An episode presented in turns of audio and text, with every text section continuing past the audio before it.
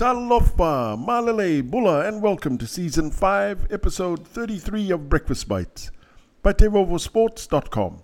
A wrap of Pasifika People sports on a cloudy but bright Friday morning, 4th May 2023.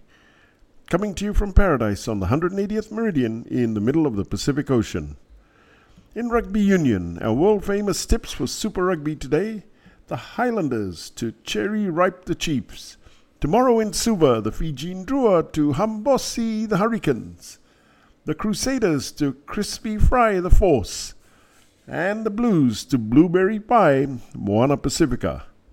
And in the big game of the weekend at 6:45 p.m. tomorrow, Team Fijiana to Raspberry Delight the Reds in the Super W Grand Final in Australia.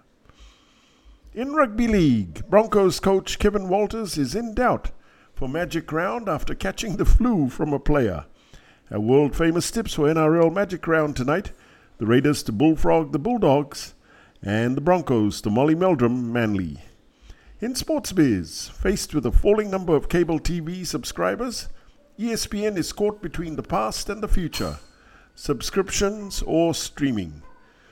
Do they take their entire flagship programming, TV network, and make it available direct to consumer? ESPN's TV footprint is now down to 74 million homes from 100 million two decades ago. The new ESPN Plus streaming service has signed 25 million subscribers in just five years. But most of the network's marquee events, like Monday Night Football, still air on the linear TV channels. TV is still huge for ESPN, generating US $28 billion revenue per annum. In future, more live sporting events will shift to ESPN Plus at US $9.99 a month, including the NBA, with which ESPN is hoping to extend a 21 year relationship. In football, Erling Haaland set a new Premier League record of 35 goals in a season as the Manchester City striker took his tally in all competitions this season to 51 goals by scoring against West Ham on Wednesday.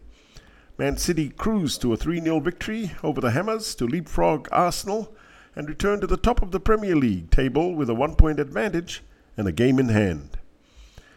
In boxing, expect a very special atmosphere at Saul Canelo Alvarez's uh, as he puts his undisputed super middleweight champion uh, status on the line against British star John Ryder, who is uh, from 32 fights, 32 wins rather, 5 losses and 18 by KO at the Estadio Akron in Guadalajara, Mexico on Sunday.